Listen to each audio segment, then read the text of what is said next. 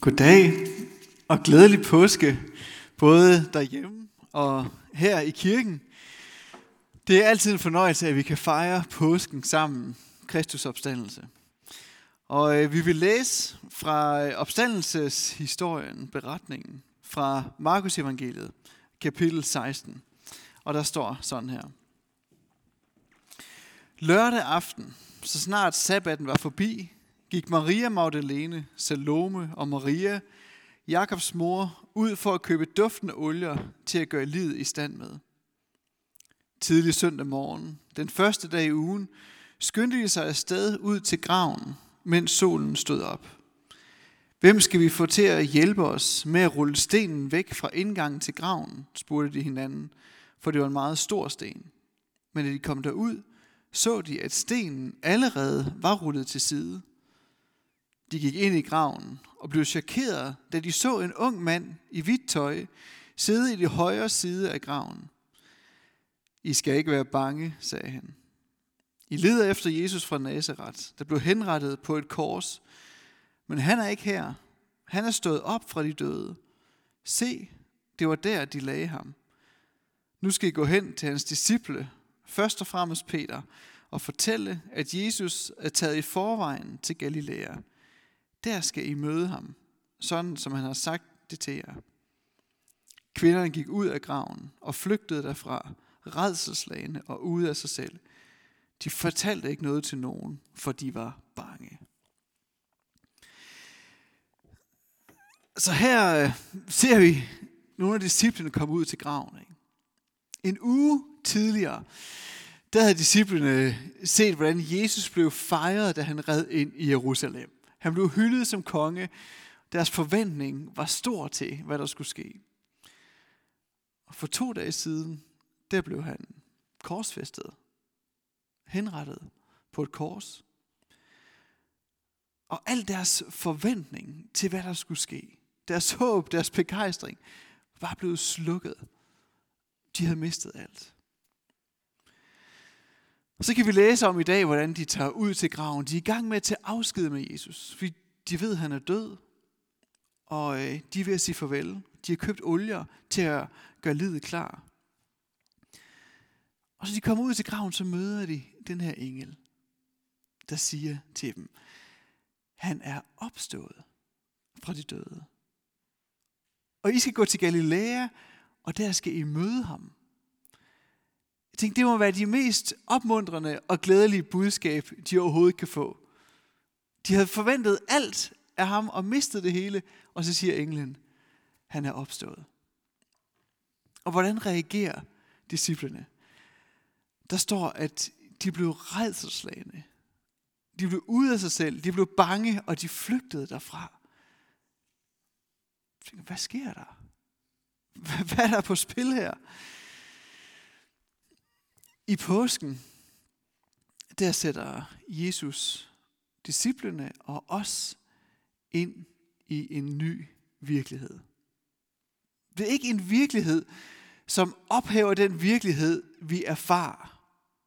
Den virkelighed, den er der stadigvæk. Men det er en ny virkelighed, som eksisterer samtidig med den erfarede virkelighed. En stærkere virkelighed, som er evig. Og den her nye virkelighed, som disciplen bliver konfronteret med, den kan godt være overvældende. Og det kan udfordre os at forstå det og tage den til os og tro på det. For den passer ikke ind i vores øvrige erfaringer. Jesus han var død. Det havde de set. Det var deres erfaring. Og nu siger englen, han er i live. Han er opstået. Det var udfordrende dengang at tage den nye virkelighed til sig. Trods det er udfordrende for os i dag, virkelig at forstå det og tage det ind. Men der er to sætninger i påsken, som hjælper os med at forstå den her nye virkelighed og ligesom at gribe om og tage den til os. To sætninger, som er de mest betydningsfulde sætninger i hele verdenshistorien. Det tør jeg faktisk godt at sige. Og de to sætninger er, hvor Jesus han hænger på korset, og så siger han, nu er alt, som det skal være. Eller i 92 år, det er fuldbragt. Alt er gjort. Det er den ene sætning. Og den anden sætning, det er den, vi møder i dag, hvor der står, han er opstået fra de døde. Og de her to sætninger, alt er som det skal være, og han er opstået fra de døde, de går hånd i hånd. Når Jesus han siger, nu er alt som det skal være, så betyder det, at alt er som det skal være. Det, det er en helt vild sætning. Prøv lige at se den for dig selv. Nu er alt, som det skal være.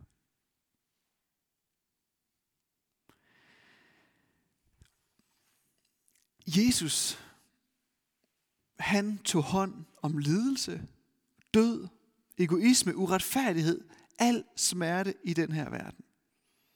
Alt, der begrænser livet, alt det tog Jesus hånd om, og han ordnede det. Og derfor kan han sige de ord. Det betyder, at det er ikke din opgave at redde dig selv. Du skal ikke fikses. Du skal ikke bevise, at du er smuk nok, at du er god nok, at du er klog nok, at du er kærlig nok. Du skal heller ikke fikse andre. Du skal ikke være bange for at blive ladt alene. Du skal ikke være bange for afstanden til din kære eller dem, du savner. Du skal ikke være bange for, at den her jord, den går under. Der er så meget, vi ikke skal. Fordi Jesus han siger, alt er, som det skal være. Jamen, hvor, altså, hvordan kan man tage den sætning ind? Altså, er det ikke bare en virkelighedsflugt? For det passer jo ikke med det, jeg oplever. Der er så meget, hvor det er så tydeligt, det er ikke, som det skal være. Hvordan kan vi vide, at de ord er sande? Det kan vi, fordi at englen i dag siger, han er opstået fra de døde.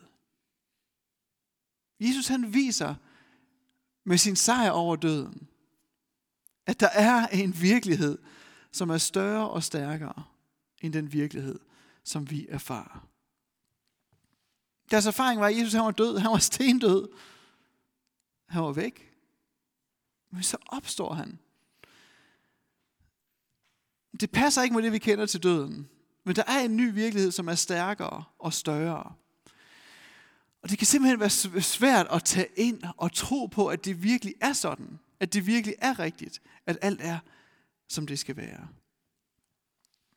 Disciplerne synes, det var helt vildt vanskeligt at tage det ind. Og jeg tror for os, er det vanskeligt at tage ind. At det Jesus har gjort, at det virkelig er nok. Prøv at tænke dig hver morgen, uanset din erfarede virkelighed, så kan du starte dagen med at sige til dig selv, nu er alt, som det skal være. Ikke alt det, du måske erfarer eller ser, men alt det, som ikke er, som det skal være, det er ordnet, så det kommer til at finde sin rette plads en dag. Så du kan sige hver morgen, alt er, som det skal være. Og jeg tror, hvis du siger det hver morgen, så vil du straks efter få sådan en tanke. Ah, kan det nu passe? Kan jeg virkelig vide, at alt er, som det skal være? Og så må vi tage englens ord til os. Han er opstået fra de døde. Så den virkelighed, jeg har erfaret, det er ikke de sidste ord. Det er ikke det, der står fast. Det er Guds virkelighed. Og hans virkelighed må vi gribe ud efter. Den er større end det, vi erfarer. Og den her nye virkelighed, at Jesus han ordnede det hele, det er, har betydning ikke kun for vores fremtid, ikke kun for, at den her jord den bliver genoprettet en dag i et liv efter døden. Det har betydning nu, hver morgen. Tag for eksempel, hvis du er i en relation, som er vanskelig.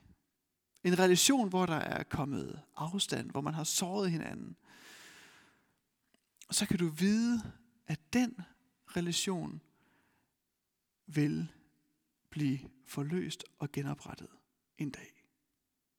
Du kan vide, det kommer til at ske, fordi alt er, som det skal være. Og det betyder jo, at vi kan gå ind og kæmpe for relationer. Vi kan kæmpe der, hvor der er brudhed. Og vide, jamen det kommer til at finde sin rette plads en dag. Vi kan give os selv til det, og så kan vi gøre det, vi kan. Og når vi ikke kan gøre mere, så kan vi give slip, vel vide, at det afhænger ikke af, om vi lykkes med det. Det afhænger ikke af, om vi har alt det, der skal til for at præstere. Men vi ved, det kommer til at finde forening og forsoning en dag. Så selv i den relation, hvor der er meget afstand nu, kan du vide, alt er, som det skal være. For det finder sin plads en dag. Så vi kan give os hen i kampen for det gode på en helt anden måde, fordi det ikke afhænger af os. Eller hvis du står i sorg, savner en, du har kær, eller du kender til angsten. Det er din erfarede virkelighed. Så kan du tage den fremtidige virkelighed til dig og vide, selv ind i den situation, er alt, som det skal være. Ikke at smerten den forsvinder. Den er der. Og der kan vi være sammen med Jesus i den, for han kender den. Men vi kan vide, at det vi står i, ikke får det sidste ord. Og det gør en kæmpe forskel for, hvordan vi kan være i livet, når det gør ondt. Det gør en kæmpe forskel for den brudhed, vi oplever i vores liv på så mange områder. Vi ved, det ender ikke der. Påskemorgen, det gør en forskel for os hver morgen. Fordi vi hver morgen, vi vågner, kan tage en fremtidig virkelighed til os, vi ved, at den er stærkere end det, vi erfarer. Den er stærkere end døden. Det beviste Jesus. Det er der en utrolig kraft i, og en utrolig frihed og lethed, vi kan tage ind over os. Prøv lige at lukke øjnene af, og så tænk over, hvad er det for en smerte, en udfordring, du kender til lige nu? Hvor er det, at livet det trykker og gør ondt?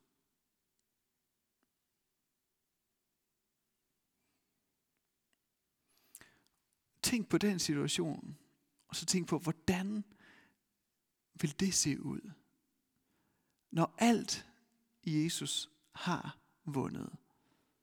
Når al smerten og al egoismen, når alt det, der skiller os, er fjernet. Det er den fremtidige virkelighed,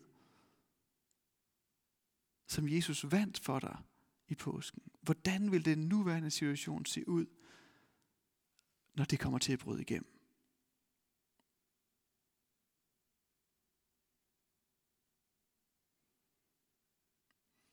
Og så prøv at tænke over, når du ved, det er det, der kommer til at ske. Hvad betyder det for dig i det, du står i lige nu?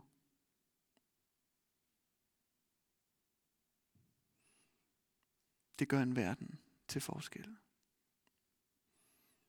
Og nogle gange så kan vi tænke, kan vi virkelig tro på det? Det kan vi, fordi Jesus han beviste, at det nye livet er stærkere end døden. Lad os bede sammen.